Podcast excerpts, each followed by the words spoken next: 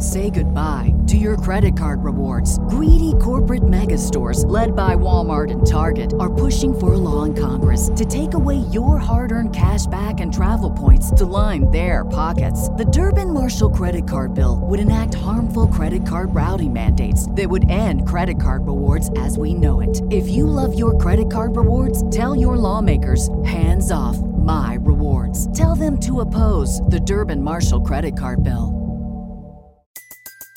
Everybody in your crew identifies as either Big Mac Burger, McNuggets, or McCrispy Sandwich. But you're the filet fish Sandwich all day.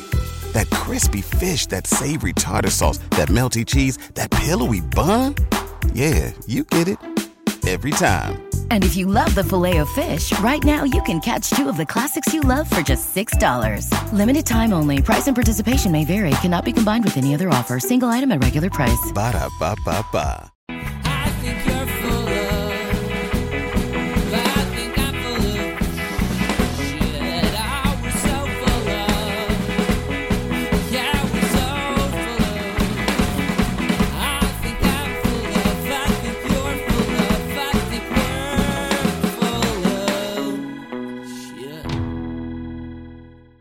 Welcome to So Very Wrong About Games. This is a board gaming podcast about board games. We're very serious here. super serious. Super serious.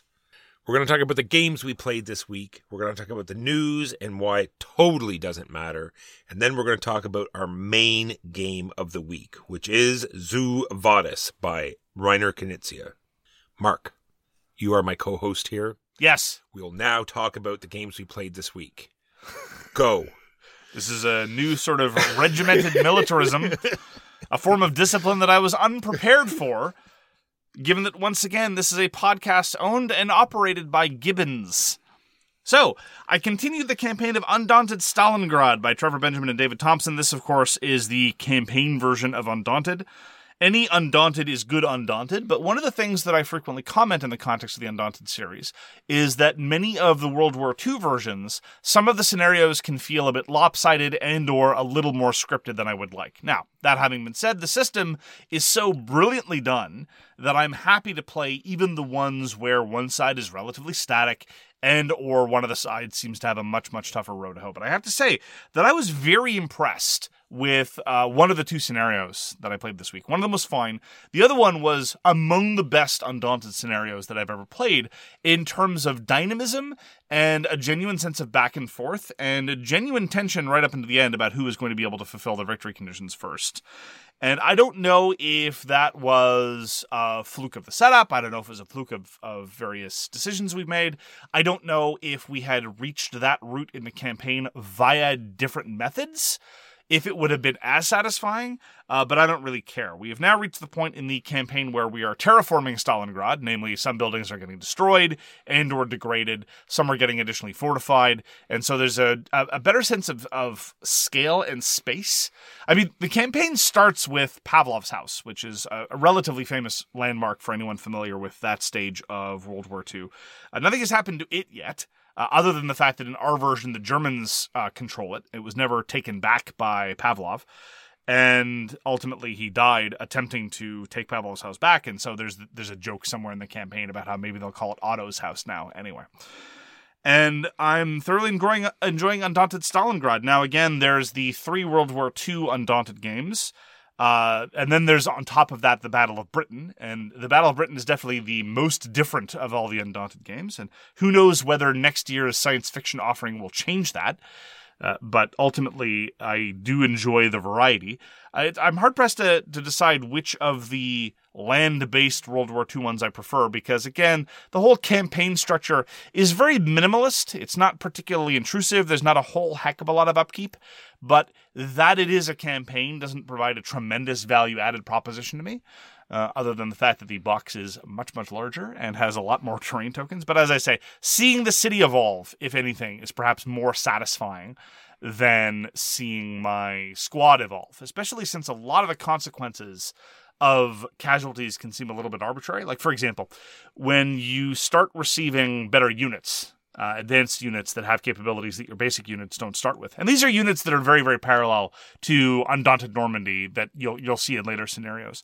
There's some possibility that their library is going to go from three available cards down to two for the rest of the campaign. And that is a huge hit. Now, fortunately, in the campaign that I'm playing, those kinds of serious detriments have been relatively evenly spread out. Both my opponent and I have been in a position of losing some of our elite troops.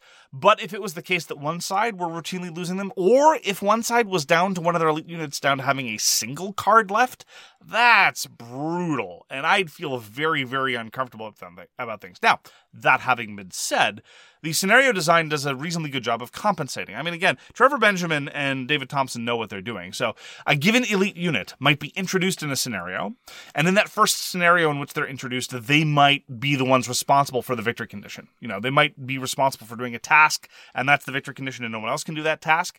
But then I have not yet seen, maybe more scenarios down the road, I will see it. I've not yet seen those same units having to fulfill the victory condition in the same way. So therefore, I think they're trying to minimize the pain of having a reduced elite unit in that sense. But at any rate, we are massive fans of the Undaunted system. It is such a well done card game.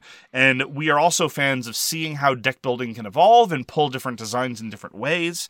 As a fundamental engine to drive things, it can be done for a simple action efficiency slash economic game, a la Dominion and a, la a whole bunch of other uh, also rans in that space, which I'm happy to play, even though they're also rans all the way to slightly more sophisticated and or elaborate designs like Undaunted, like even Mage Knight. I'm saying Undaunted is basically Mage Knight. So that's Undaunted Stalingrad by Trevor Benjamin and David Thompson. This was the Undaunted release of last year by Osprey Games, as opposed to the Undaunted release of this year, and as opposed to the Undaunted release of next year. Please slow down. There's only so much shelf space. there's only so much time, there's only so much shelf space. And that is Undaunted Stalingrad. You and I got to play a couple games of Voidfall. This is designed by Nigel Buckle and David Turczi and put out by Mind Clash Games. So this is a science fiction game.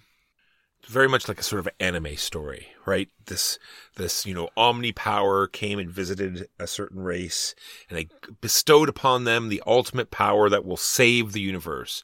Dun dun dun. no, they're actually just wanted to take them over, and now I'm using them for to so they can take over the universe. And now we all have to fight back. So there's tons of different races.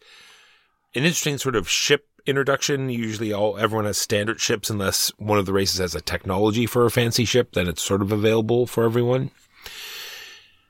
And what you're doing is you're sort of I don't even want to know what to say. There's a bunch of, a bunch of these agenda. I guess the government is sort of issuing these sort of proclamations, and in in the form of agendas, and you have to take these. No, agendas. I, I take it more as as you're given people decide to focus on something internally.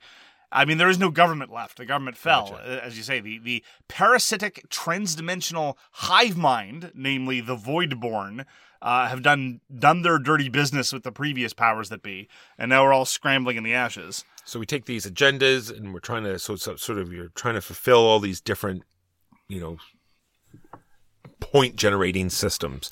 And to do this, you're like populating systems, you're getting technology, you're putting out these guilds, and all of this is sort of generating yourself an engine. And to fuel this engine, you are playing cards. And you have a hand of nine different cards that you're going to choose from, and they do all sorts of different things. And I really had a sort of a feeling of scythe in a way because I really wanted to do this thing. But to do this optimally, I really need to do this card first. But I can't do this card until I get this resource. So in order to get that resource, I'm gonna have to play this other card. So you like you line up this three card combo, and then halfway through that particular turn, you finally get to do what you want to do. And then you realize you probably should have just done the thing inefficiently in the first place anyway, because now the round's almost over. Just so, and that's the very interesting part about uh, Voidfall. Voidfall is the, how many turns because there is an event at the beginning of every turn and it will give you minimal goals to go for, but it'll also tell you how many cards you get to play that round. I thought that was very interesting. Mark, what do you think of Voidfall as in general? So before I start talking about the game, I'd like to talk about the way the information is presented in Voidfall because I think it's a question of a series of good decisions and a series of bad decisions. Let me start with the good decisions. The iconography is extensive, and despite many of my previous complaints about iconography in games in general and games illustrated by Ian O'Toole in particular, I think the iconography in Voidfall is done exceptionally well. it is so well done that halfway through a rules explanation, people will start picking up what the icons mean.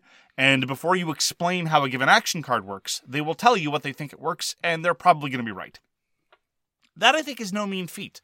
When I initially saw the summary of icons, which is something, by the way, that we never refer to, I was very afraid. And I looked at the action cards. There's text on the action cards, but they're purely descrip- descriptive. There's no actual element of explaining what they do on the cards. But this is not a problem. It doesn't. It's it's a it's not a problem even by the end of the rules explanation. Broadly speaking, there's also a glossary, and the glossary contains an exhaustive account of almost every element in the game of Voidfall. It's not like one of those things that you see in a lot of other games where there's a sort of iconographic key that says, well, this means it costs you one energy. And then every other instance of it costing one energy is not mentioned in the glossary. No, no, no. They went through and they ex- repeated over and over and over again. This means it costs one energy. This means it costs one science. This means it costs one credit, so forth. So you never have to cross reference anything, which I think is great. Everything is where you would expect it to be. The organization is very, very well done. And so it's almost trivial. Granted, you have to look it through in a book, but any weird technology that comes up, any strange event that transpires, any agenda that pops up, you'll know where to find it and you'll get a good, plain English explanation about what the card does in its totality. That I think is exceptional. I, in fact, printed up a second copy so that both sides of the table could do those things. That part is great. There's only one minor exception. They they don't uh, they don't do that with respect to the combat capabilities of the advanced ships. So, for example, instead of actually telling you what destroyers do in the destroyer entry of the technology, it says this lets you build destroyers. Period. It's like great, thanks. Yeah. I appreciate that. Then there's the rulebook, which I think does uh, one of the best jobs of intimidating and convincing the reader that they're not able to play this game that I've seen in a while. Because if you open up to almost any random spread, you're going to see the highlighted paragraphs that only apply to the competitive game, the highlighted paragraphs that only apply to the cooperative game, the highlighted paragraphs that don't apply to the tutorial, more on that later, the highlighted paragraphs that apply in the tutorial but only in round two going forward. And at this point, I, it, it seems like a mess. But it's not. Fundamentally, I, am just going to echo something that Efka from No Pun Included said. Voidfall fundamentally is shockingly simple, given how much is actually going on. You play an action card, you do a couple actions, you try to satisfy the victory conditions that you have been building towards. It's a build your own recipe, build your own engine. Not quite point salady because you've already been to the salad bar and you've decided what kind of salad you want, and so you're building your salad to spec. This this metaphor has gotten out of hand. Yes. Let us retire it. Dessert, dessert parliament's better anyway. Who you, you don't make friends with salad. Mark. Fair enough, but you understand what I'm getting at. I do. and you have to work towards getting your point engine together as well as determining what satisfies your point engine. The tutorial is a strange beast. You have not played the tutorial walker. What are your thoughts about your first play in terms of the information onboarding after having played it the first time? It's it's a lot. Yep. There, like I said, there are nine cards that all have fairly unique actions. A lot of them are intermixed. There are three main sections to each card, and you're going to do two of them, unless you know you do other things. You can do all three. And then there is a wide range of texts that you sort of have to internalize. And then, like we already talked about, there is also like four to five different agendas that you really need to look at so you can sort of start building towards something. Do you wish you had played something resembling a tutorial? No. Okay. I'll say the following. I'm of two minds with respect to the tutorial because the tutorial, it is kind of a full game. The way they recommend you play it, I think, is garbage. The, the way they recommend it is they say, okay, set everything up, learn how to play cycle one. There are three cycles in a game of Voidfall. After you're finished cycle one, read all the cycle two rules, which are scattered throughout the rulebook, explain it to everybody else at the table, and then finish the game. This I do not think is apt to lead to a good experience. This is this is in fact I positively recommend that you do not teach Voidfall this way. I played the tutorial with Huey before playing with you for the first time, and that was my first full game of Voidfall. I'm glad I did it that way. Here's the thing I think the rules explainer would benefit from having experienced the tutorial, but I'm not sure that anybody else needs to. No, like ha- having to make someone else sit through it, I don't think is a good idea. But sitting there and working through the game yourself using the tutorial so you can teach it better, probably a good idea. Yes, I think I probably would have been able to derive about 90 to 95% of the value just by setting it up, pulling a couple levers, not actually playing the solo game. Because we have not played the solo or cooperative game. Because the solo or cooperative game lords on another board, another set of cards that drives another set of cards. It's more or less the competitive game, but you are expected to jump through more hoops in the process of scoring your points, largely speaking. So it doesn't really hold a lot of appeal to me, despite the fact that the theme of Voidfall lends itself more to a cooperative experience anyway. You, you you basically explain the thrust of the game and people understand. So we're all fighting against the Voidborn. It's like, yeah, but you know, we're selfish jerks, so we're gonna try to get our Yeah. piece of the pie too. Yeah, like oh, just like most every apocalyptic game, it's like everything's going to hell. Can we work together? No, why would we do that? That's dumb. Yeah, the explanation in in-game universe isn't quite that arbitrary. The idea is that we're all like semi-feudal houses anyway, like you know, Twilight Twilight Imperium stuff. So, have, as I say, go, having gone through the tutorial, I think it made me able to explain the game better.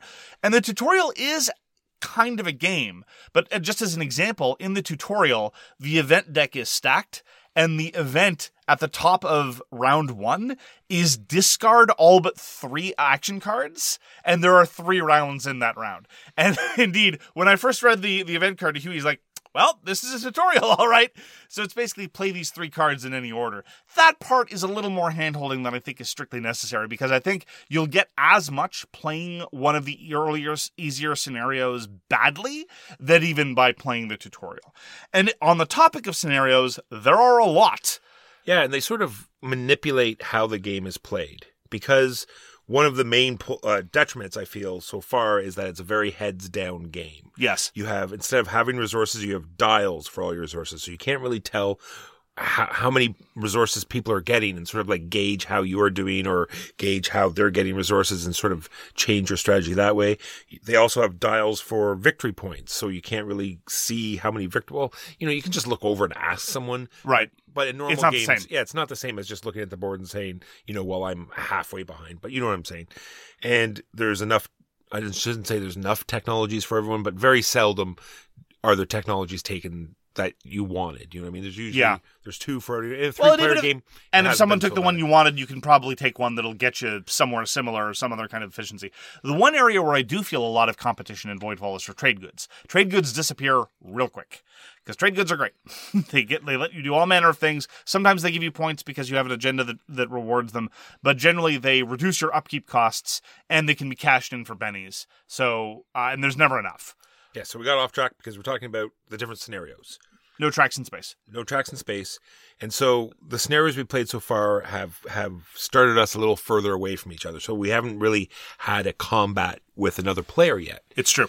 and and so some scenarios i'm hoping will change that up a little so we'll see Oh, if you want to play, so yeah, they're rated for complexity and they're rated for aggression. Uh, the first scenario we played was rated one for aggression, and I, as we commented, I, it would have been borderline impossible for us to pick a fight with somebody else, even if we had tried. And the second scenario we played was rated two for aggression. And there were circumstances in which we were bordering each other, and we could have even successfully attacked each other. I think the specific comment I made with respect to Huey and myself was that we could go big game hunting, but it wasn't in our interest to do so point wise. So, like, for example, I had an agenda that said you're going to get four points per sector where you have two or more military presence. Well, I could conquer another sector, but then I would have two sectors with less military presence, and then I wouldn't score those things. So why bother? Effectively, was was the upshot. Now, if it had been a more aggressive game, I probably wouldn't have drafted that agenda in the first place. But I agree with your prior comment. Voidfall is exceptionally heads down. Typically, the only point of contact is looking over to see how few trade goods are left. Uh, occasionally, the technology you want gets snaked by somebody else, but mostly at the end of each of the three rounds, people declare how many victory points you got. You look over and say, "Oh, good job! How'd you do that?" And then someone's like, "Well, I have this agenda." It's like, "Great, good for you," which is okay.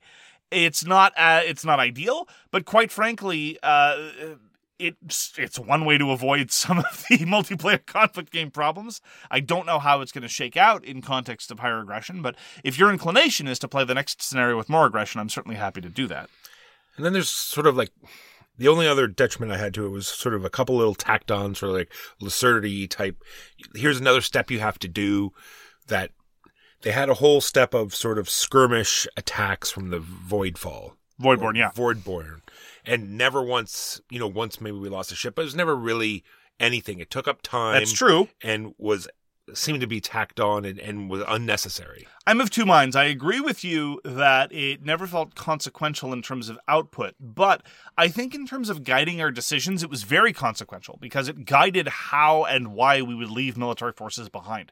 I think the idea and I think it's successful, was that the design decision was to prevent you from just having this front, uh, a heavily fortified front, and then completely ignoring and minimally garrisoning everything behind you. Sure, I, I agree with both these points have have design reasons. Like the other one is the fact that these agendas that get you points, you have to do an action to to to draw it, and then you have to play yet another action to put it out. And I just think, you know, that's yet another step. Why don't you just one card, you Well- get it, and you put it? There are many reasons. I'm not that sure I that I'm not of. sure that's accurate. It, it doesn't cost you an action to put them out. You put them out for free, and you get a bonus action in the consequence. They just have to be tied to a specific True. focus. So it forces you to pay a certain card. Right. But that, that I think is just grist for trade offs in terms of what action you want to play, as opposed to another administrative step that you have to do. True. And I can see why they needed to do it because if if you could if you could play an agenda in the same turn, like the very last turn of the round, I think it would lead to very odd circumstances. Yeah, I, I, I don't think they could have made that change trivially. They would have had to change a couple of other things. So here, here's where I'm sitting with Voidfall. Ultimately, I was very pleased at both the duration and the pacing of Voidfall because it is a relatively rules dense game, despite the fact that it is relatively straightforward in terms of pursuing victory conditions, and I was not prepared for it to be so heads down and yet for it to flow that smoothly. For a multiplayer solitaire Euro, where there's a lot of variables at play, the flow was impressive. It's certainly not, it doesn't flow nearly as well as, say, you know, Scythe, for example, which can whip around at a good rate. But even if you compare it to other Mind Clash games, for example, and certainly if you want to compare it to some Splotters or some Lacerdas, you know, when once we start pushing past medium heavy and start getting into heavy, uh, be they Euros or anything else, uh, I was very, very surprised that Voidfall flowed as well as it did.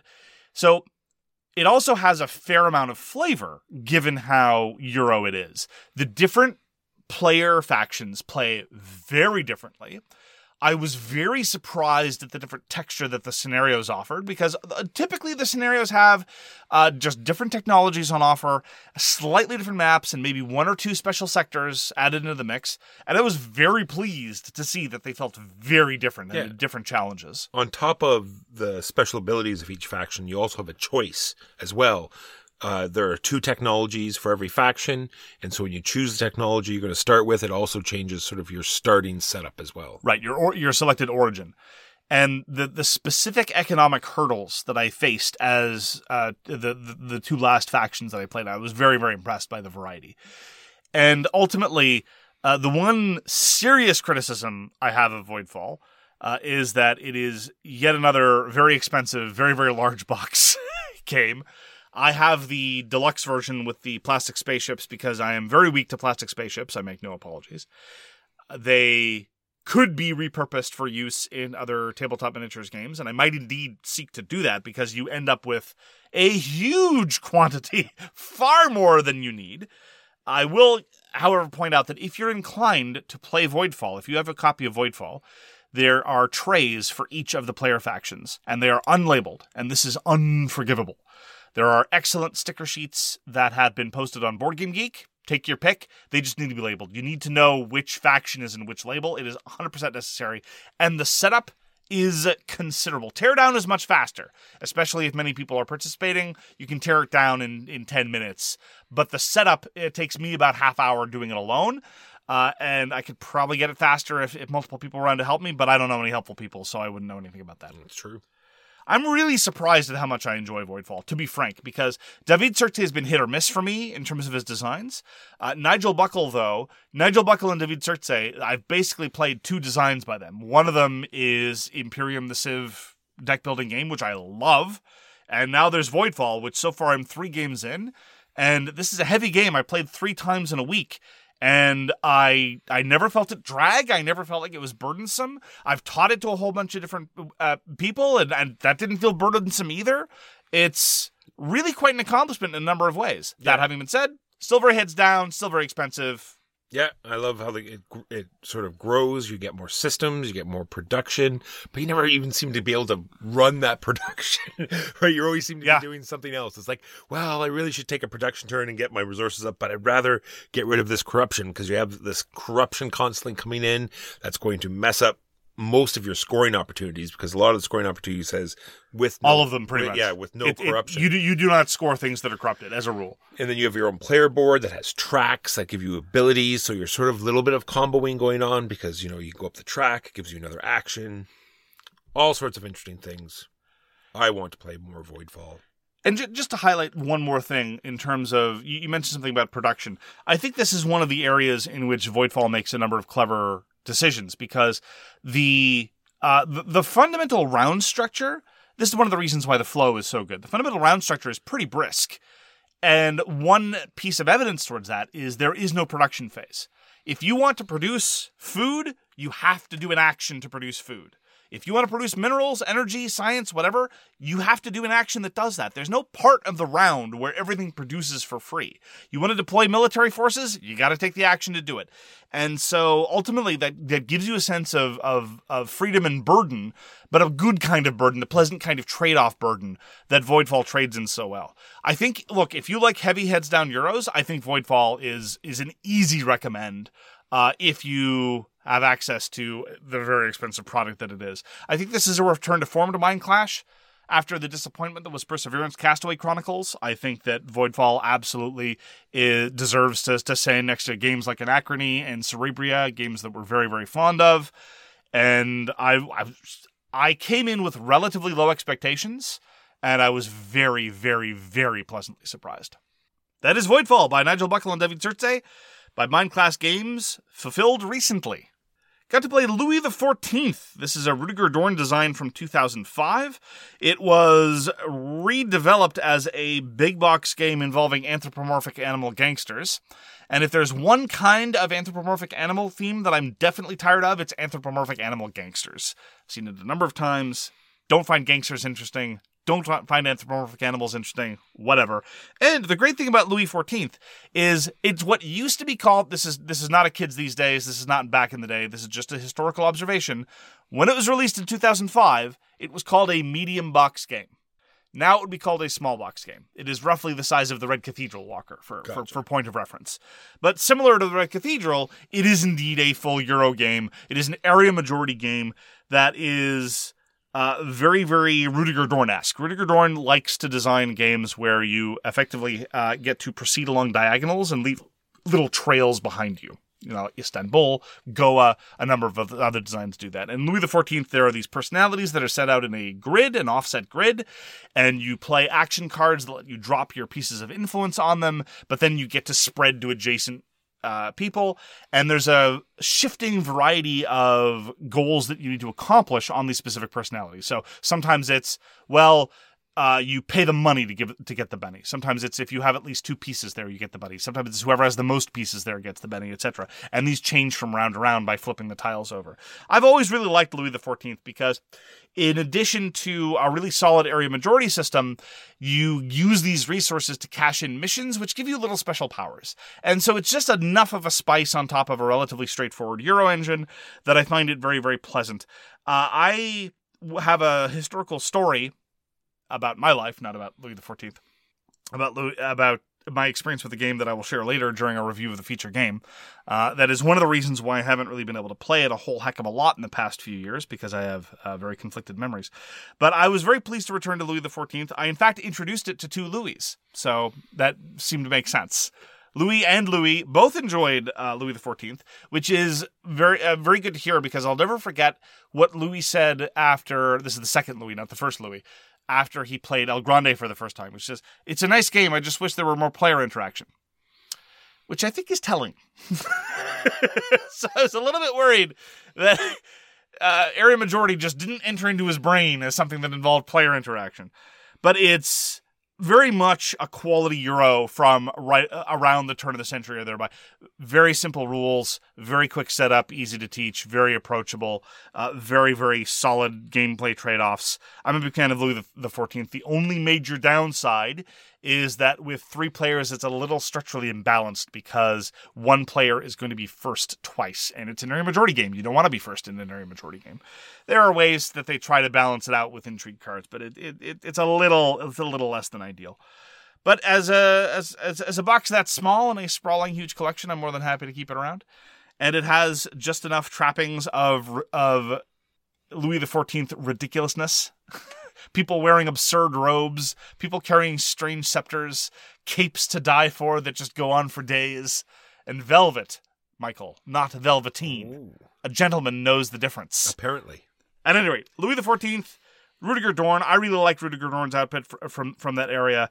This was the first of alea's medium box game line that then went on to spawn a number of other games, uh, like for example Palazzo by Reiner Knizia. Published originally in 2005. So we stream games every Saturday at around noon. This Saturday we played Trailblazers, which Mark you've already played. I have. And I also got to play a game called Terraforming Mars the Dice Game. Well, let me tell you, this is published by FryxGames and Stronghold here in North America. It plays very much like Terraforming Mars, except you're just sort of rolling dice. so you're so, So let me, let me get this right. So- So, it's like terraforming Mars, but it's a dice game. yeah, you just, you just don't use resources. Okay. And so it's all about, you know, first thing like first thing you do is what they call a support action, I believe, and it's usually grabbing a dice, you know, making your pool bigger and then you then once you roll the dice, there's no re-rolling dice. okay. Once you've rolled them, you can turn them to a different phase with some weird actions, but they are few and far between. And then, much like the game, the cards have a certain cost, and you spend those dice, and they go in the pool. So it's not as though you're constantly making this this sort of pool of dice better. It's that you're spending them and you're just making it bigger type thing. You're trying to replenish your dice over and over again. There are it's and it plays like I said, much like Terraform Mars. There, you know, you're putting out lakes and increasing the oxygen and increasing the heat, and there are goals that you're trying to go for. The goals are odd because they're taken almost in the very first couple of turns. It's usually, Really? yeah, it's usually something you in the more normal game. You're something you build up to. They, they, the ones we got seemed very simple. They were Huh. gone in the first two turns. One person didn't get any. Seemed odd. I didn't mind it mostly because of the fact that the flow was real. You simply do those two actions. You do a support action, you do a main action, next player's turn. Usually, a lot of the times it was okay for my support action, I take a die, and then one of the main actions was to do another support action, which was usually take a die. Okay, so I take two red dice. You roll them, you put them to the side, and you sort of get ready for your next turns. Like this card needs Oh, sure. you know, this five dice. And so you, you know, you're ready for that. And it's like, okay, well, boom, boom, boom.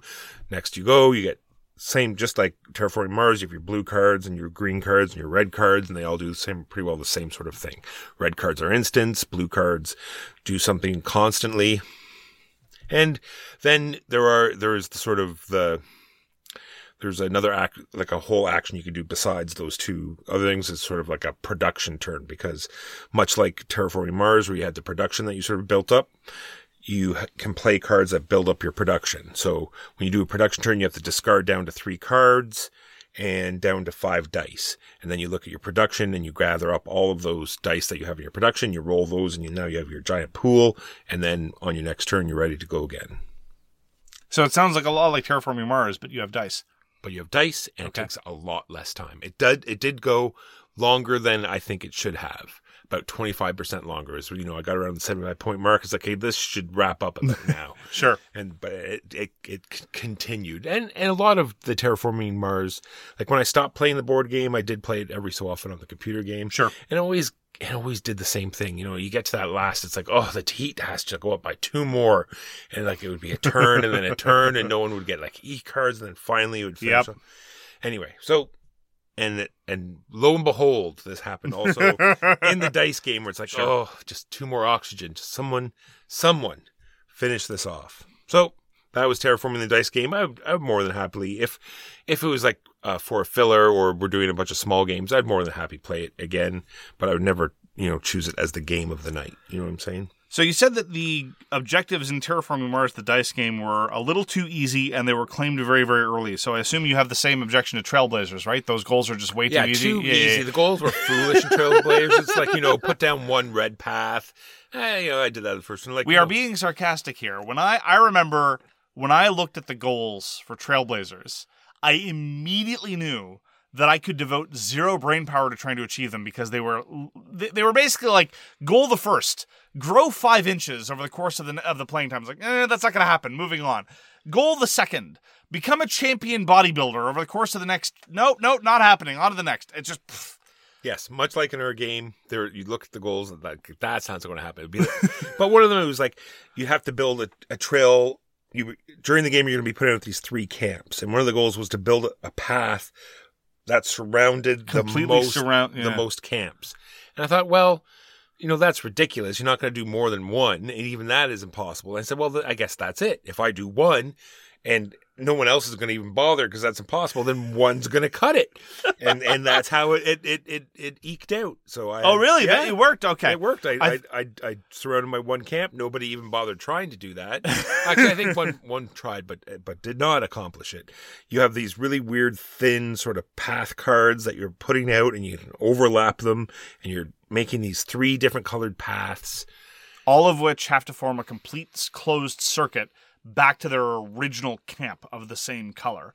So people sometimes hear, you know, because I, had the same objective show up or a similar objective show up in the game that I played. You had to completely surround a- camp. It's like, oh, well, that's no problem. But then what that means is if you are to score any points with that other second camp, on top of the fact that just completing the circuit's going to be hard enough, but in order for you to be able to accomplish any paths related to that surrounded camp, you need the precise mixture of tiles that have the right colors such that the path surrounding it and the path of that camp can go through. Ugh, couldn't. I couldn't even begin to imagine the drafts I'd have to pull in order to do that. My hat's off to you for a- actually having succeeded, Walker. Yeah, it was it was it was interesting. That's another game that it it flows very quickly and doesn't overstay its welcome, and I'd gladly play it because I definitely want to see more of the goals that you know they seemed awfully. I think one was like the looping challenge. It'd be like uh the most camps with three looping paths. Oh my goodness. Yeah, it was. It was just they have crazy goals, but I think they're it's Wild. just meant that way. So you know, if one person and- does it, yeah, And and the people with a better sense of spatial uh, awareness and being able to complete spatial puzzles, it's this is absolutely their jam. You know, the people that go nuts for Calico and the people who go nuts for a lot of these pathing games, the people who now not even just light tile layers, things like roads and boats, and love figuring out these kinds of whether it's infrastructure or pick up and deliver or what have you. There's really intricate spatial ideas. Trailblazers is a remarkably efficient design, both in terms of use of components and in terms of rules. Because it really does let you focus on this daunting task that you've been given, the one that com- the ones that completely crack my skull open and scoop out my brains with a melon baller. Oh my goodness! So that was Trailblazers and Terraforming Mars, the dice game that we streamed. So we stream every Saturday, and that's all we do. There's no dancing, no singing. We like to talk about games, but mostly we're just playing the game And teaching it and teaching it, and making fun of each other. as per usual. Yes. We got to play Argent Mancers of the University. This is an expansion to Argent the Consortium, a worker placement game by Trey Chambers, published by Level 99 Games in 2015, which miraculously is almost 10 years old now. Fancy that. Time continues to march even if you don't pay attention to it. Such is the nature of things. Of course, as any good Kantian knows, time is nothing but an a priori intuition. But so that that that there Oh, sorry. sorry. bit hardly bears repeating. At any rate, I haven't played uh, Argent with the Mancers expansion for quite some time, but I decided to pull out because I'd forgotten how much flexibility the new Orange Mages give you. Because one of the great things about Argent is that it is a relatively elaborated worker placement game where the workers have different powers. And on top of that, you're just drowning in stuff. You can get supporters, you can get spells, you can cast the spells, you can get the items, you can use the items. Some of them are consumable, some of them you can use over the turn. Then there are these little clock tower things you're getting, and then there's a, oh, it's great. I love it. It's all about timing as well. Yes. It's like I have these these workers that can't get hurt. I have these workers that attack. He's got workers that can attack. I'm going to try to, you know, uh, use all these items that you were talking about to sort of pass time. These workers come out as a fast action. This spell allows me to put out another person as a fast action. And this this spell over here allows me to place a mage, and then I get to place the other mage that gets to dovetail off of the. Oh, look, I've placed all my workers on the first turn. Which is probably a bad idea. What I was talking about is del- Sure. delaying, not to put out. Sometimes you want to delay, sometimes you want to be fast. I'm gonna- Absolutely. I'm going to wait till Mark gets all his battle mages out, and then and then I know we can't at least use those to attack me. Now Yes. I can put out my other mages and and not have them destroyed. I do have a sincere apology for Mr. Trey Chambers because I got one very crucial rule wrong. This is the first time I've actually played it wrong this way. This is a novel rules mistake because, and the the part is uh, the the fault is definitely mine, but part of it is because Argent, for all its elaboration, is pretty simple to explain because a lot of the elaboration just comes in all the toys, and the way the toys work is relatively straightforward. The thing that I got wrong was I forgot that there's no such thing as passing in Argent the Consortium. The way that it works is the round continues until such time as all these cards get taken. And you can just take one of the cards as an action. You don't even need to be done. You can have 17 workers left. Well, not 17. You could have more spells to. So every time you do a thing, you're giving up some other things that you could be doing. Unlike a traditional worker placement game, and I've got nothing wrong with, and nothing against them, where it's just, well, we keep going until everyone's placed our workers. No. Do you want to place a worker? Do you want to cast two spells instead? Do you want to cast a spell and use an item? Do you want to place out five workers by virtue of some.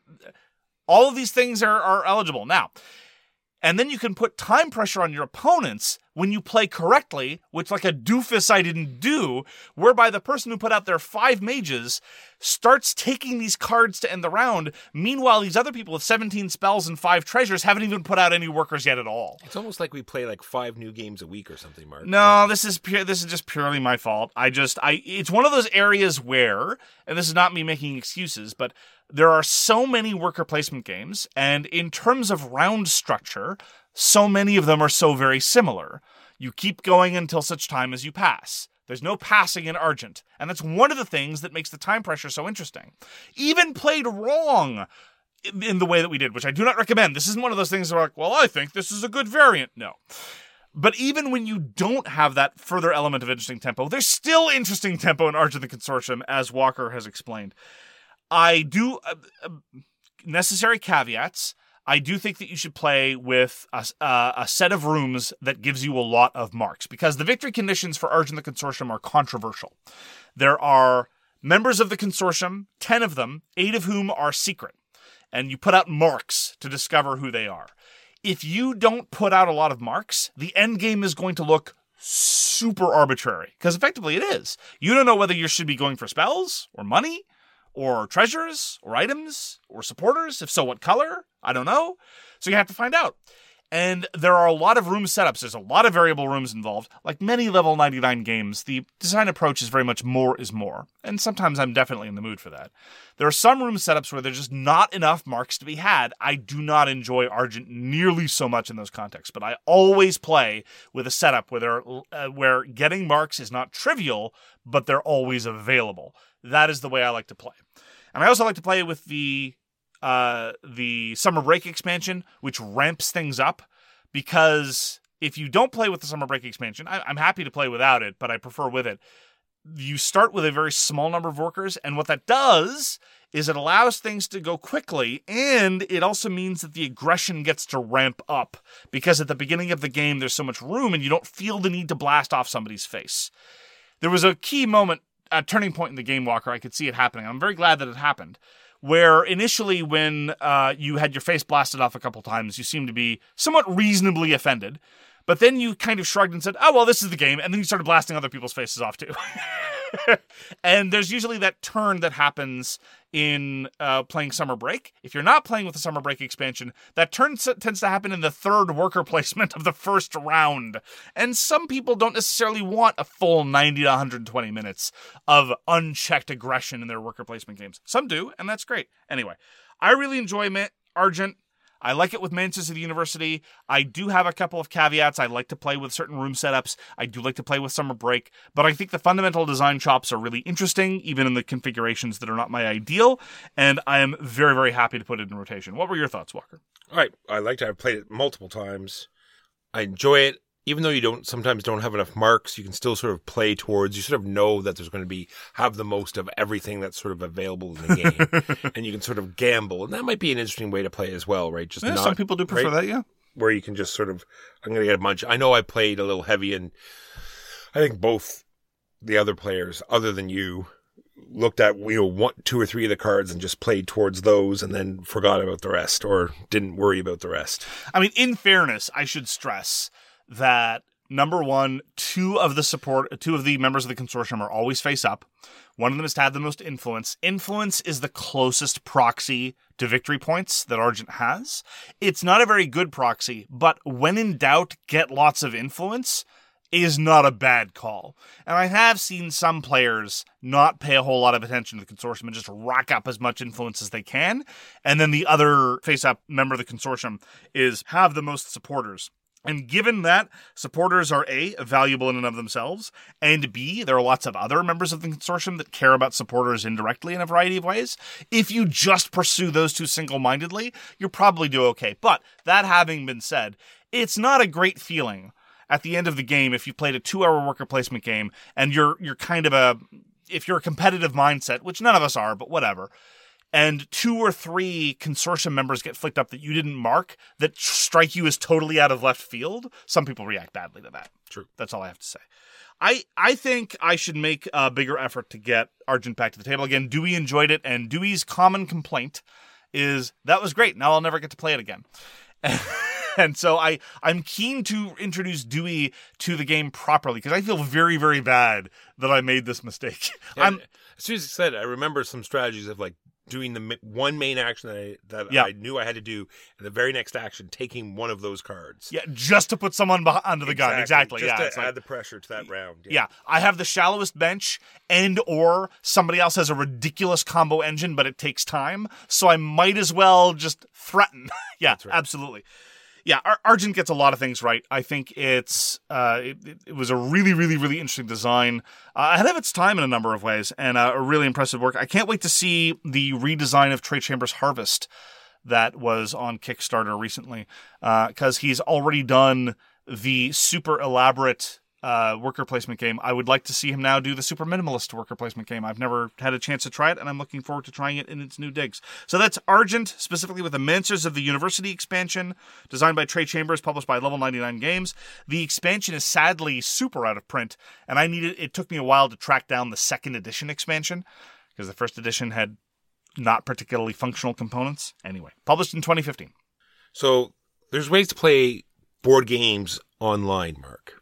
And one, Whoa, of, whoa, one of the places is definitely not called. You board mean the same place where the kittens are? Yes, Okay. definitely not p- called Board Game Arena, No. and they definitely don't have like an alpha testing place that they bring up. Board well, because games. number one, you would only plug a service if they were giving you money. Exactly. And number two, you wouldn't talk about an alpha release because they probably wouldn't want to advertise something before it was ready for prime time. just so. And Okay. They, and they definitely don't have a game called Planet Unknown, which we very much enjoy. This is designed by Ryan Lambert and Adam Rehberg and put out by Adam Apples Games. And I played several games of this this week. Uh, you can, uh, they have a bunch of optional ways to play. The, you know, the option where it just turns one every, every round as opposed to the person, uh, picking. Uh huh. So that this game has a giant. Why would you want to remove that choice? Uh, well, when you're going, when you're cycling through a bunch of games, it just takes away that one extra choice. It's like Okay. here are the two shapes, pick it, put it on, next player's turn, right? Okay. So, so it's just it, it makes the game just go that much faster, especially when it's only two players. I can see where if you're playing multiple players, you definitely want to, you know, manipulate the wheel. But with two, it just seems to make more sense. But Okay. I digress. And uh, has all the different uh, maps, all the different uh, factions Corporations, yeah. played several games. They did a great job. No errors. Very much enjoy it. Planet Unknown.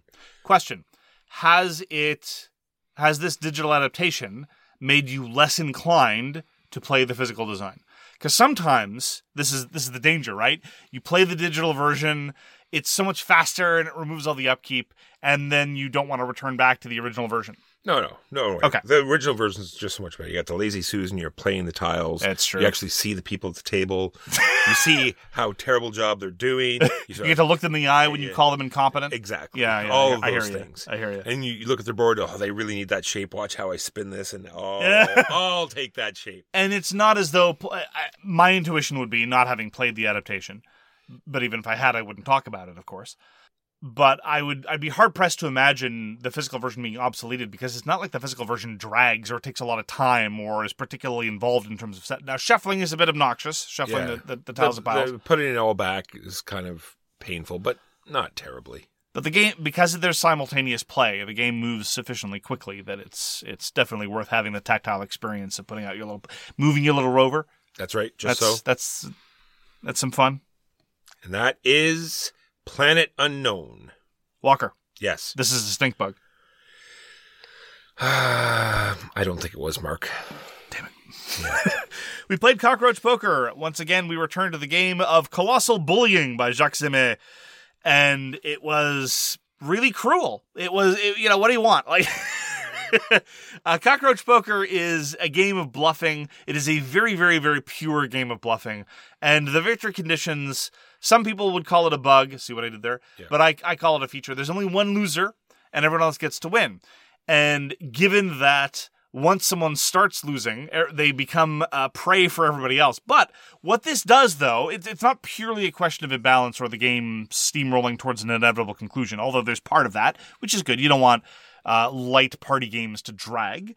But it, it provides further texture for what people might decide to feed to what, right? This isn't just something like repeated rock, paper, scissors, where it's just about pure outthinking somebody or trying to read physical tells. I'm not disputing that that is a skill that people can have. But if you're already sitting on two spiders and you know that your third spider might wreck you, and then someone looks over the table, smiles at you in a certain way, and says that this is a spider, you know that something's going on. And there's just more texture and, and, and things going on for you to evaluate whether or not that's a bluff. On top of that, I would like to eval- I would like to ask you, Walker, to explain the way you manage your hand in a game of cockroach poker. Because I, believe it de- deserves some exposure. Well, I'm not gonna say how I do it, but I, I just never look at. The, I just I just never look at my cards. I will I will just take a card off the top, and I will claim it as something. That's not true. I think you're lying to me, which, which is very apropos. You look at your hand, you sort it, don't you? I'm not saying anything. I okay. Here's my perception of it. You don't have to say yes or no. My perception is that Walker looks at his hand, he sorts it, then he puts it in a face down stack in front of him and never looks at it again. So basically, it's like a combination of cockroach poker and this is not a hat, which is somewhat appropriate given that they're very similar games in a number of ways. And Louis this time, not the Louis I was talking about before, but the different Louis, who also played Louis the Fourteenth, many Louis, decided to copy you. He spread out, although he spread out his hand in front of him, and he wouldn't only ever take the top card; he would take cards from the middle. He seemed to remember what all the cards. It was it was impressive. What can I say? I I play the normal boring way. I look at the cards in my hand as I play them to make claims about them, either true or false. And we had some epic plays of cards being passed without even looking at them. That was Okay, so the the most epic play was as follows because when when you hand someone a card, you can chicken out and then look at the card and then pass it off to somebody else making a different claim instead of just calling the bluff. You can said pass the buck. The the the true power move in cockroach poker is to not look at the card, pass it off to somebody else and make a contrary claim, which is necessarily therefore arbitrary. What happened this time was somebody passed a card to Dewey claiming that it was a spider. Dewey does not look at it, passes it off to Huey, says, Nah, this is a cockroach. Huey makes the smart play and say, Well, there's only a one in eight chance of it being a cockroach. You haven't looked at it. It's not a cockroach. It was a cockroach. I couldn't believe it. It was amazing. Dewey shall henceforth be legend. that is cockroach poker. One of our favorite fillers. And those are the games we played last week. Now a brief break while we pay some bills. And we're back. Now on to the news and why it doesn't matter. Well, we've talked about a bunch of games. We're sort of now in the sort of uh, they've announced all the games that are coming out, and now we just have to wait to get them. Yes, in the words of Louis XIV, après moi le déluge. And we're in the middle of the Louis XVI phase where c'est moi le déluge. But there's one game that had been announced. It's called Haunted Lands. This is another Ludus Magnus studio, and very hit or miss for us. They did Yes. Black Rose Wars. Well, one hit, many misses. Uh, maybe not many, but yeah, the rest of it But misses, uh, yeah. but uh, the artwork for this looks fantastic. The whole production looks interesting. You're sort of scaring away ghosts from the villages to keep them. You're scaring away ghosts. well, or repelling them. Oh, okay, however, okay. however you want to say. And it looks interesting. I'm waiting for more information on it, but the artwork looks amazing. So they can usually be counted on for that, if nothing else. yeah. exactly. Yeah. So, a brief note before my uh, main note of the day. The brief note is we frequently get communication from listeners, which we absolutely love, and very frequently it's of the nature Have you covered this? When did you talk about this? You've mentioned this. When have you commented more? All of this information is available on SoWrongGames.com. You can search our episode notes, search for the name of any game, and you'll get immediately get a bunch of hits How's, on. how's your hair so shiny? That's not a question where, get. where, where do you get no, those, that's not. those lovely fitted shirts? That's not. No, No. we don't get those questions Oh. as a, as a rule. And also, you'll find some of the terminology that we throw around. You'll also find information about uh, about many of the people in the Swag Extended Universe or Swagoo. Anyway, it is all on SoWrongGames.com. If you haven't taken a look, there might be some useful information there. What can I say? And if you're ever curious as to whether we've covered a game before, go to the searchable episode notes. It will give you mentions of everything we've talked For about. those don't know, Control F. You go to the searchable Absolutely. notes, hit Control F. There's a place to type in what you're searching for, and it'll show you all the instance of the, of that particular phrase or word that you are searching for. And finally, in terms of the news, I have been very remiss, and I sincerely apologize. I've had a lot on my plate recently, and I did not realize that we are fast coming up on Arkhipov Day. And I'm thoroughly ashamed that I have not been calling attention to it for weeks now. Arkhipov Day is on October the 27th. It is the anniversary of the day that Vasili Arkhipov saved the entire world.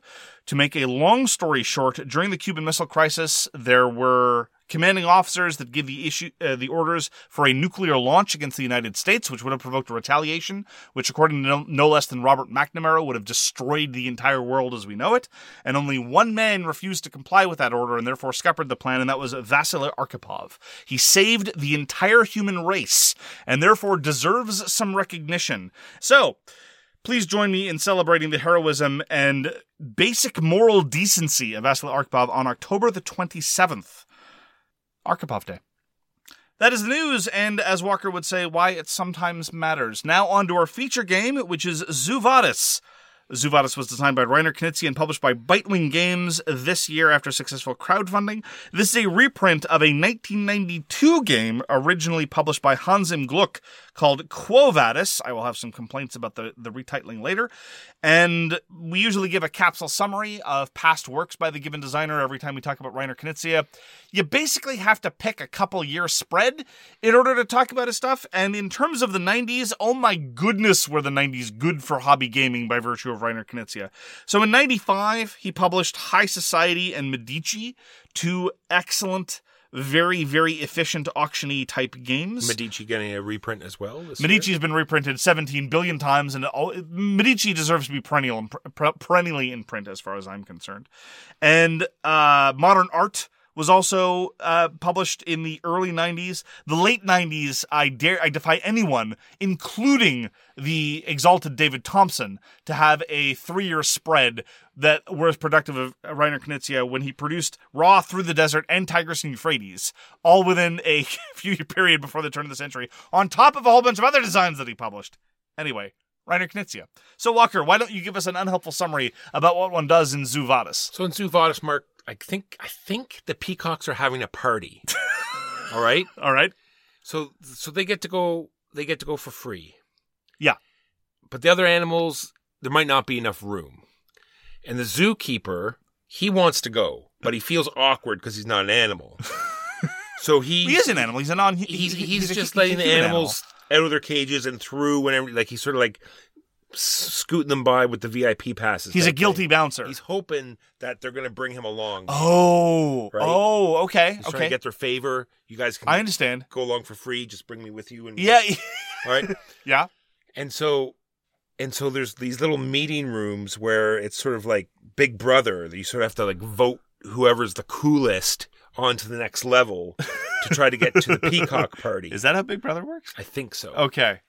All right. Zoo Vadis. Zoo Vadis.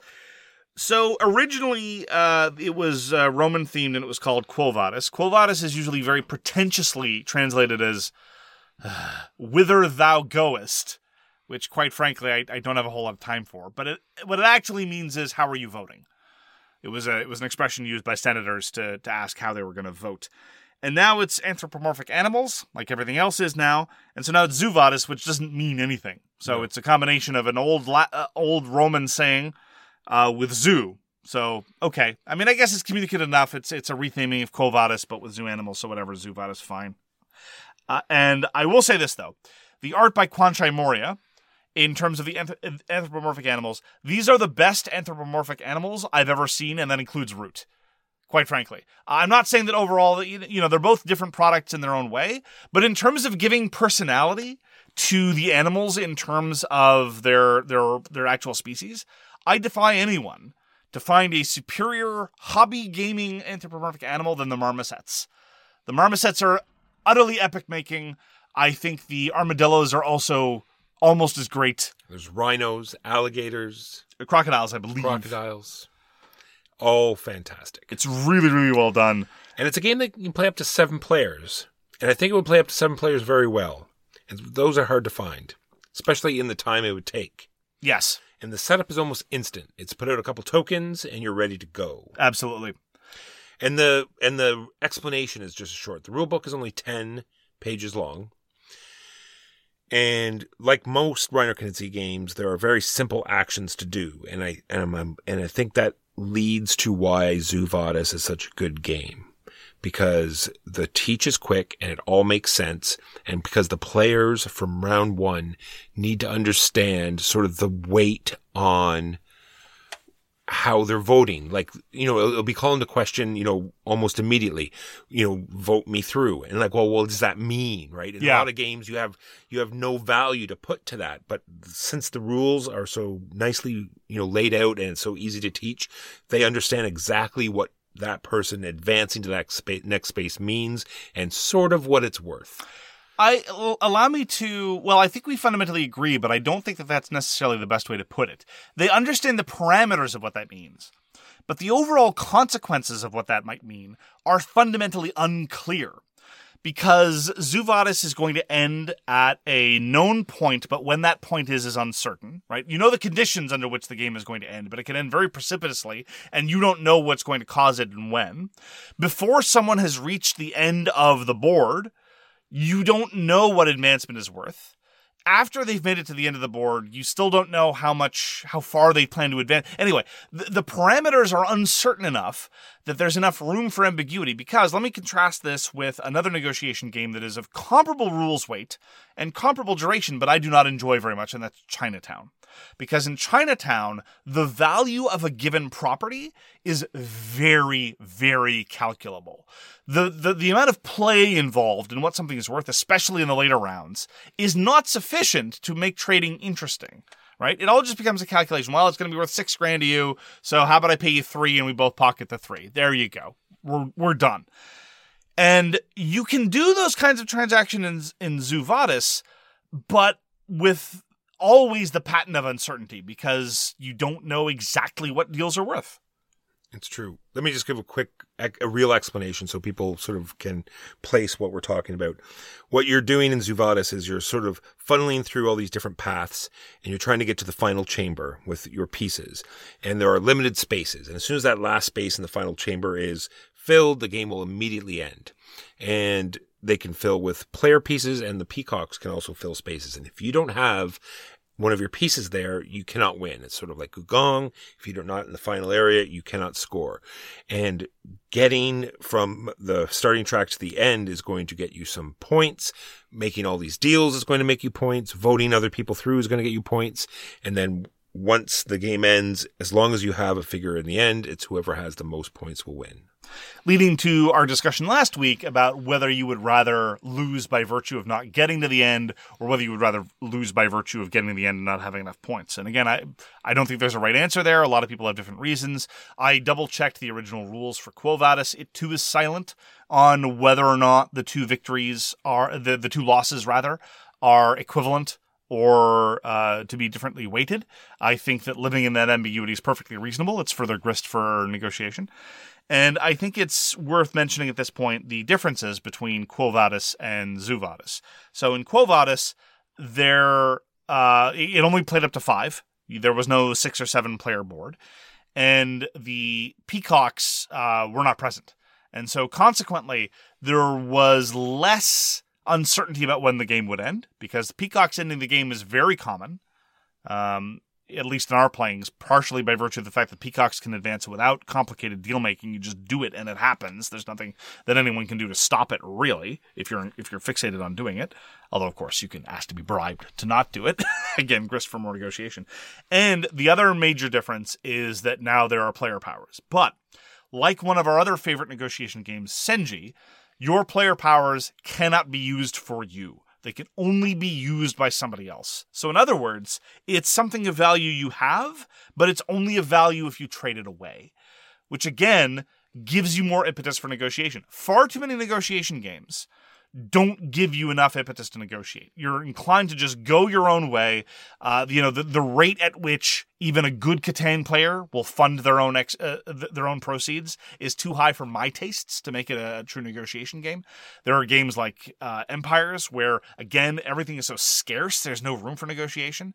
But in games like Senji or Zoo if you do not use these for other people, they're of no use, and so it's the game is shep- showing you the path, not telling you how to do it, but definitely getting you out there in an effort to make you negotiate. Yeah, and I think they did a great job because the player powers are so different. Uh, they can combo off of each other. Uh, they give points back to the player that gives the the the power. Most of the time, yes. Most of the time, they're worth certain, and there's a sort of a balancing thing because all of the powers aren't exactly balanced, but some of the powers give points back to the owner. So I, I think it's very interesting how they did that. You get two uses of it. There's some tokens that you could pick up that will give you a power back, but they're great negotiation tools and very interesting gameplay.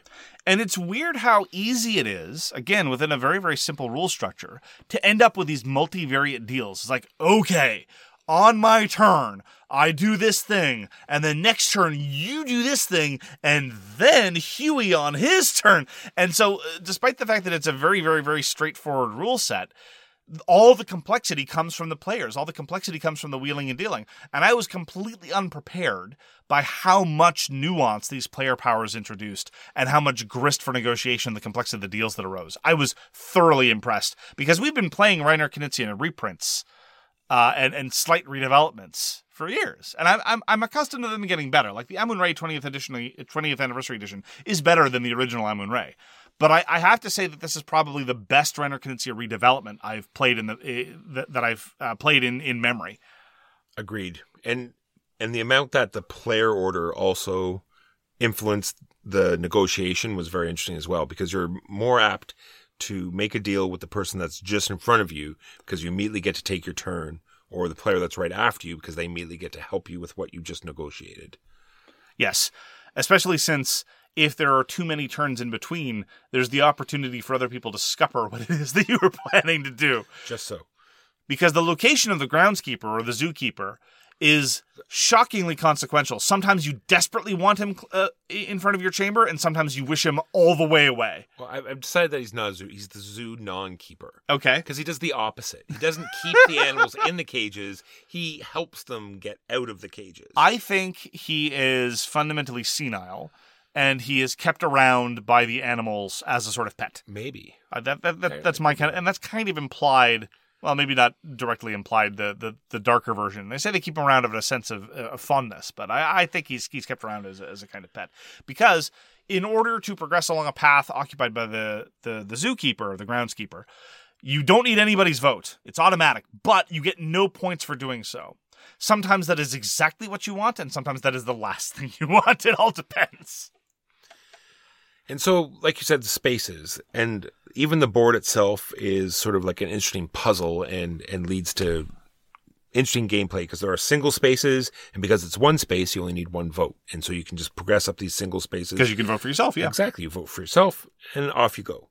There are groups of five spaces. So then you have to negotiate three votes, which you could get yourself somehow. You could get three of your pieces in there. And you could even make it a point engine. You could throw three of your figures in there. And then if anyone needs to move out of there, they need all of your votes. So you're going to get two points just for the two votes. They vote for themselves and off you go, plus any other points that you negotiated. So there's so many, the decision space is so big on on the different ways you can puzzle it out. Even with the some some player powers that give you tunneling and and and taking spaces where there's no space, like the single spaces. It is the The ibis gives The room ibis. where there isn't otherwise. yeah, which opens up all sorts of different Absolutely. things. The can I can I issue a historical complaint? I don't think I could stop you, Mark. Fair enough. So I had some friends in Cambridge, great people, tremendous people, very very talented game developers, uh, for what it's worth. And they introduced me to a lot of games, and I, I value their friendship a great deal. They had a, a bit of a nasty habit, which I do not endorse, which is sometimes when teaching a game, they would teach it with their house rules and not flag that they were house rules. Uh, this is not uh, what we regard as as pro social activity in the hobby gaming, at least here at So Very Wrong About Games. One of the things, one of their house, uh, furthermore, they had different approaches to house rules than I did. And actually, two of the games that I've talked about this week, they had variants that I did not approve of. One of them was for Louis XIV. They argued that they changed the scoring subtly, and they argued that it, that it, that it's strictly equivalent and better. And I engaged in a number of arguments to attempt to show them that you may it may be better for your purposes. It may even be better factually. I don't know, uh, but it's not strictly equivalent. It in fact incentivizes certain tactics as, as opposed to others. I, I it took me forever to to disentangle from their heads superior from changes the game state. Right. And they finally conceded that it did indeed change the game state, but they acknowledged that, the, but they still thought that their version was better. I was happy to reach that level of compromise. Then there was their variant to Quo Vadis.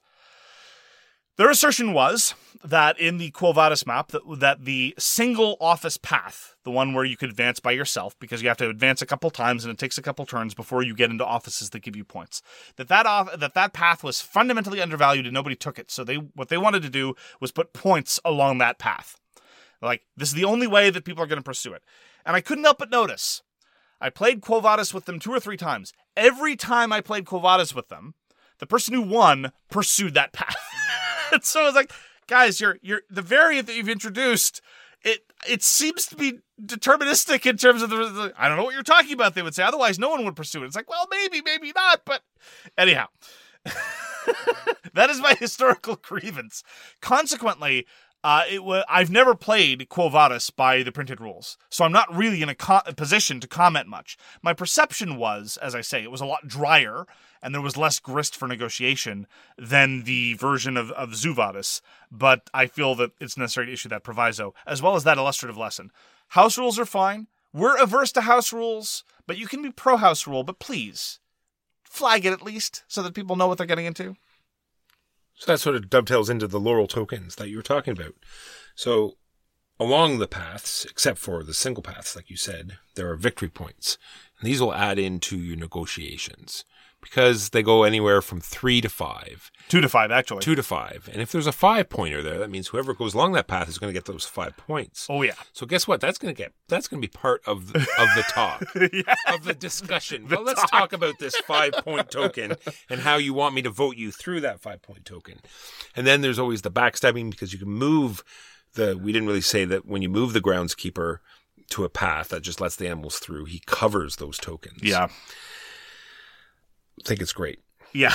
So on your turn, we didn't mean on your turn, you're either placing a new animal at the beginning of the path, you're asking to advance one of your own animals along a path, or you're moving a peacock, which will get you a point.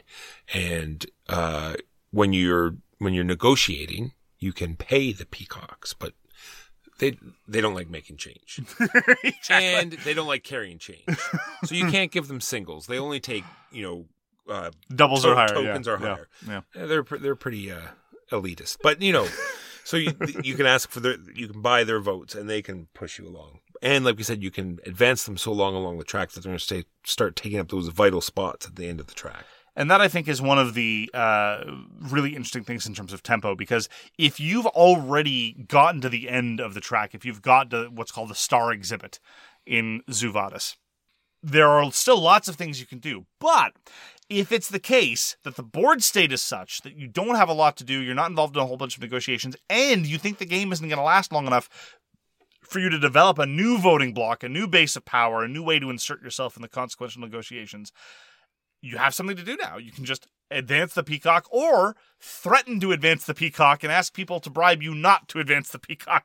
So you always have something in play because I, I, I, I shudder to think it would be a strange game state where, where all the peacocks got their way to the star exhibit and, but the, the game still had significantly more time left to go. And at that point, so many people would be desperately scrabbling to get to the end anyway. Yes. Yeah, it, it also, despite the fact that that Zoo Vadis is like a 30 to 45 minute game very often, it has a definite sense of escalation. The moment some, you know, people start out at the bottom, then a couple of people work their way to the top, some other people are still probably stacking the bottom offices, then someone starts making a push, and then the moment somebody gets into the star exhibit, everyone wakes up and like, Yeah. hold on, wait a minute. Yeah. it's marvelous. It- Tops off, boys. very, yeah, exactly. Very, very seldom do you get a game that short with that sense of a sense of oh, that much of a sense of escalation. Yeah. and all, I think Zoo Vadis is great. It's I think it's a really very good introduction to negotiation games because the the risk is not huge. Eh, You know, the it's not it doesn't have this grand scale. It always, you Right. know, it, it's all roughly It's a little focused. It's a little focused, and it doesn't take that long, and the rules are very streamlined and direct. Yes, and it's I think for our group just the right level of open. It's open enough that you can make multivariate, multi-turn deals with a number of moving parts, but it is sufficiently constrained that I don't want to speak for you, Walker, but that you still feel comfortable engaging in the negotiation. You don't feel like you have to go out and bully people. There's enough structure that you can engage with it on its own terms, unlike a lot of other negotiation games that are not to your taste. Agreed. Well, there you go. I think this is squarely uh, a a worthy entrant in into our catalog of very very approachable game for non hobbyist gamers, but nonetheless satisfying for hobbyist gamers as well. Would you agree? Agreed. Well, there we go. Zoo Vadis by Reiner Knizia, published by Bitewing Games. And that's going to do it for this week. Thank you very, very much for joining us. We appreciate the time you've decided to spend to hang out with us, talking about some games. If you'd like to get in touch with us, you can find all our contact information at sowronggames.com slash contact. We read everything you send us. We'll get back to you if we can. We look forward to seeing you. Please do take care of yourself. Peace. And do celebrate a safe and happy Arkhipov Day on the 27th of October. You've been listening to So Very Wrong About Games, produced by Michael Walker and edited by Mark Bigney. Special thanks goes to What Does It Eat for generously allowing us to use their most excellent song, FOS, as our theme. You can find them at whatdoesiteat.com. You can reach us by email at so very wrong about games at gmail.com or on Twitter at so wrong games. Thanks very much, see you next time, and always, try to be right, but remember you are so very wrong. Say goodbye to your credit card rewards. Greedy corporate mega stores, led by Walmart and Target, are pushing for a law in Congress to take away your hard earned cash back and travel points to line their pockets. The Durbin Marshall credit card bill would enact harmful credit card routing mandates that would end credit card rewards as we know it. If you love your credit card rewards, tell your lawmakers hands off my rewards. Tell them to oppose the Durbin Marshall credit card bill.